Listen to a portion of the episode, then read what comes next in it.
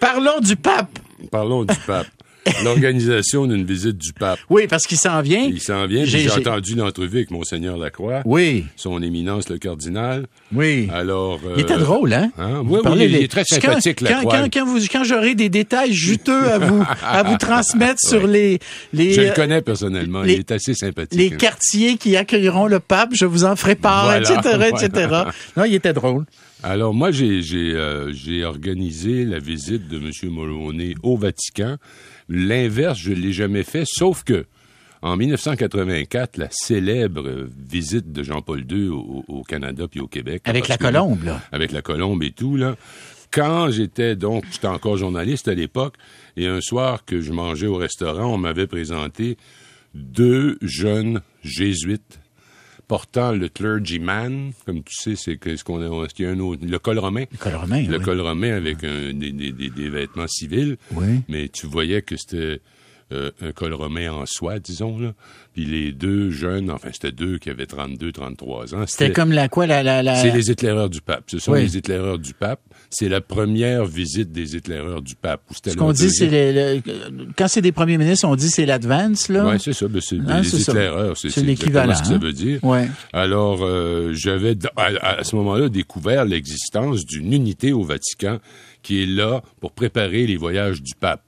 Il y a un certain nombre d'exigences et tout. Fait que je les avais vus à l'œuvre en, euh, pardon, en 1984. C'était assez particulier parce que c'était une visite complexe, dont un moment euh, incroyable au, stade olympique, euh, avec toutes sortes de rencontres. Alors, tout, tout, tout, et en ce sens-là, ça diffère pas des premiers ministres ou présidents des États-Unis ou autres, est calculé au quart de tour. Et ils arrivent, ces éclaireurs-là, avec des ordres de marche qui sont bien, bien clairs. Hmm. Tu sais, le pape, on prend le cas de Jean-Paul II, je me souviens pas qu'on ait jamais accusé Jean-Paul II de l'ostentation religieuse et tout. Hmm. C'est plutôt Benoît XVI qui a été accusé de ça, mais hmm. euh, c'était quand même le pape Jean-Paul II à ce moment-là, en 84, il était encore assez en forme. Et euh, c'était un... Comment dire? C'était un gars qui était à ses affaires. Le pape, dans la... Ah bon, on commence avec le début. En vertu des accords du Latran de 1929 qui ont été étendus à ça mm. et qui définissent qui la, la, réalité de la cité du Vatican, il y a une entente qui fait que le pape voyage avec des avions nolisés d'Alitalia, la compagnie nationale italienne. Alors, quand il atterrit en sol canadien, il est à bord d'un avion euh, à l'Italia. Mhm. Euh, qui aussi pourrait, ça dépend du type d'avion, parce que ça peut être deux vols séparés, il a transporté la pape mobile, qui est pas si grosse que ça quand on la démonte, mm. parce qu'ils en ont absolument besoin pour que le pape puisse défiler dans les rues avec des vitres blindées autour de lui. N'oublie pas qu'il y a eu deux papes qui ont été directement victimes d'attentats au 20e siècle, Paul VI et Jean-Paul II. Alors, euh, à partir de ce moment-là, c'est la GRC qui prend en charge les transports du pape et tout ce qui concerne la sécurité qui est énorme. Parce qu'il est considéré aux yeux de la GRC comme un chef d'État. Un chef d'État. Il y a exactement tout le traitement des chefs d'État. Et, et, plus que ça, il y, a, un danger véritable. Le pape Jean-Paul II, euh, euh, il peut y avoir des extrémistes de, tout, de tout acabit qui pourraient venir contre lui. Alors la GRC prend la suite et à partir de là, le Vatican, pour l'avoir organisé à l'autre bout, ils sont très protocolaires. OK? Un protocole rigide, qui existe depuis des siècles. Telle personne à telle place, telle autre à telle place, telle autre à telle place. Maintenant, le, pape François, en ce sens-là, est différent des autres parce que lui, dès le moment qu'il a été choisi comme pape, il a décidé de ne pas habiter les appartements pontificaux, qui sont absolument magnifiques, qui donnent sur la place Saint-Pierre, et il habite un petit hôtel de cinq étages qui fait partie de la Cité du Vatican et où on trouve des chambres pour des ecclésiastiques en visite et ainsi de suite. Ben lui, le pape, il s'est installé là. Il n'y a pas d'appartement, il y a une chambre à coucher là, puis il mange à la cafétéria avec les autres. Alors j'imagine que sa, visite va refléter ça. Il veut pas avoir l'air du pape euh, triomphant et tout ça. C'est un homme, je pense, sincèrement modeste. Oui. Alors je m'attends à une visite qui va être beaucoup moins spectaculaire que Jean-Paul II pour des raisons multiples. Les temps ont changé, ça fait longtemps, 1984. Hmm. Euh, alors, c'est une visite qui va être faite au millimètre près, Il n'y aura pas une erreur de commise. Et ces, ces advances-là, ces, ces éclaireurs-là sont d'un professionnalisme qui m'a immensément impressionné. Le pape est entouré autour de lui, peu importe qui est le pape, d'une, d'une, d'une, un entourage extrêmement sophistiqué, extrêmement organisé, dont ses gardes du corps personnels qui vont l'accompagner quand il va venir ici et qui appartiennent à l'armée suisse, n'est-ce pas, en vertu d'un traité remontant au XVIIe siècle c'est l'armée suisse qui défend le périmètre du pape. Pas tout le Vatican, mais le périmètre du pape. Alors voilà quelques détails. Très bien, très bien, mon cher. À partir de minuit ce soir, fini le masque. Fini le masque. Euh, alors on le célèbre. Euh, écoutez, vous avez remarqué, je vous en ai pas trop parlé parce que on est tous bien tannés, mais il faut quand même le noter. Euh, on est tanné, mais on a quand même fait du chemin. Ben, c'est le dernier morceau. C'est pour ça qu'il faut en parler. Ben rappelez-vous où on en était il y a quelques mois. On était à bout, puis progressivement, on a réussi à retourner euh, quasiment à, une situation de normalité. Et là, c'est comme la dernière étape. La dernière étape, en effet. Puis on s'attend de ne pas revoir ça, même s'il y a une vague automnale. Ils ne ramèneront pas le port du masque, c'est ce qu'on dit généralement. Oui, ça, j'espère. Je l'espère, moi aussi. Je l'espère. Euh, on dit que tous les indicateurs sont à la baisse, les indicateurs des autorités sanitaires à la baisse, les décès, les infections, les hospitalisations, positivité, absentéisme et ainsi de suite. Tout s'en va dans la bonne direction. Tout s'en va dans la bonne direction. Alors, ça tombe drôlement bien pour le moment où pour, pour, le moment choisi par le docteur Boileau pour y mettre fin. Et euh, le port du masque demeurera quand même obligatoire jusqu'à nouvel ordre dans les transports en commun, ainsi que dans tous les établissements de santé, y compris les cliniques médicales, les RPA et les CHSLD. Mm-hmm. Et on pourrait même, il y a des gens immunosupprimés, on parle de les, de, de les munir d'une espèce de petit signe ici, pour dire faites attention, ils portent un masque, mais ce sont des gens immunosupprimés. Bon. Ne, les, euh, ne, les ne, les stigmatisez pas s'ils portent le masque, c'est parce qu'ils sont immunosupprimés. il y a certains employeurs, il y a des employeurs qui ont le droit de le faire, par exemple, ils disent dans des commerces. Euh, pourraient demander à leurs employés? Oui, voilà.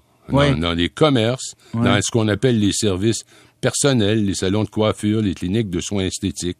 C'est le dernier endroit où ils vont vouloir mettre des masques. Ça, ça a été l'enfer. Imagine, t'es esthéticienne, qu'est-ce que tu fais avec quelqu'un qui a un masque? Mais tu dis que le propriétaire ou la propriétaire du salon pourrait le demander. Oui, oui, oui, oui. C'est ce que je comprends. À ses, employés, pas aux clients, aux employés. Ben ça, est-ce que c'est clair, ça, Bernard? Ben, euh, on est en train de vérifier ça, parce que tu es rentré en studio en me posant la question, j'ai dit là qu'on va vérifier. On va vérifier. Euh, ce matin, euh, dans l'émission de Paul Arcan, ce qui a été dit, c'est que les, propriétaires des entreprises pourraient le demander à leurs employés. Maintenant, est-ce qu'ils pourraient le demander aux clients? Euh, on est en train de vérifier ça. Moi, je pense que non, mais attendons, attendons voir. Attendons voir, mais réjouissons-nous. Oui. On nous enlève, on nous redonne un morceau de liberté. Oh, c'est bien dit, liberté. Liberté. Liberté. La liberté. OK. Parlons de cet événement très malheureux. Ah, hein? écoute. C'est en train de devenir là, tellement, tellement, tellement émotif, cette affaire-là. Alors, des milliers de Palestiniens ont dit adieu vendredi à Jérusalem à une de leurs journalistes vedettes, Shireen Abou Akleh, tuée d'une balle dans la tête en Cisjordanie, territoire occupé où elle couvrait un raid militaire israélien. Journaliste très, très, très connu, il faut le répéter. Là. Très, très connu, double nationalité. Elle a travaillé pour Radio Monte-Carlo, mm. maintenant Al Jazeera, puis quoi qu'une certaine propagande ait dit, il faut savoir qu'Al Jazeera est un réseau d'information extrêmement respecté dans le milieu. Dans le monde euh, arabe. Dans le monde arabe, mais aussi, euh, ils ont adopté des méthodes très occidentales de vérification et contre-vérification. Une éthique, une éthique journalistique. Une éthique, puis ils ont hein? importé d'ailleurs du Canada et des États-Unis des mm. producers qui les aident à faire ça. Mais Al Jazeera, c'est donc extrêmement respecté. Mais là, on parle ici de, de, de, de, de une foule, mais immense. Ils ont failli échapper le corps, comprends-tu? Il y a eu les, funérailles ont eu Parce que la foule, les Palestiniens veulent toucher au corps parce qu'ils sont très attachés. Il y a quelqu'un qui me disait ce matin, je ne sais pas si ça a été dit sur les ondes, ça.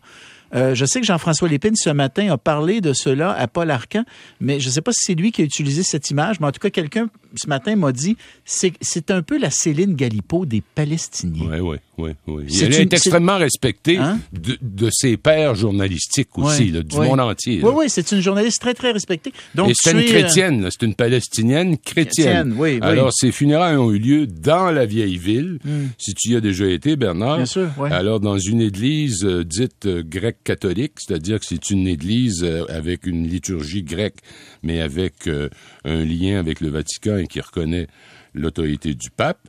Et là, ben, ça a été la, foule qui a suivi le cercueil jusqu'au cimetière, enfin, mm, mm. et ça continue de brasser à Génine où elle a été tuée.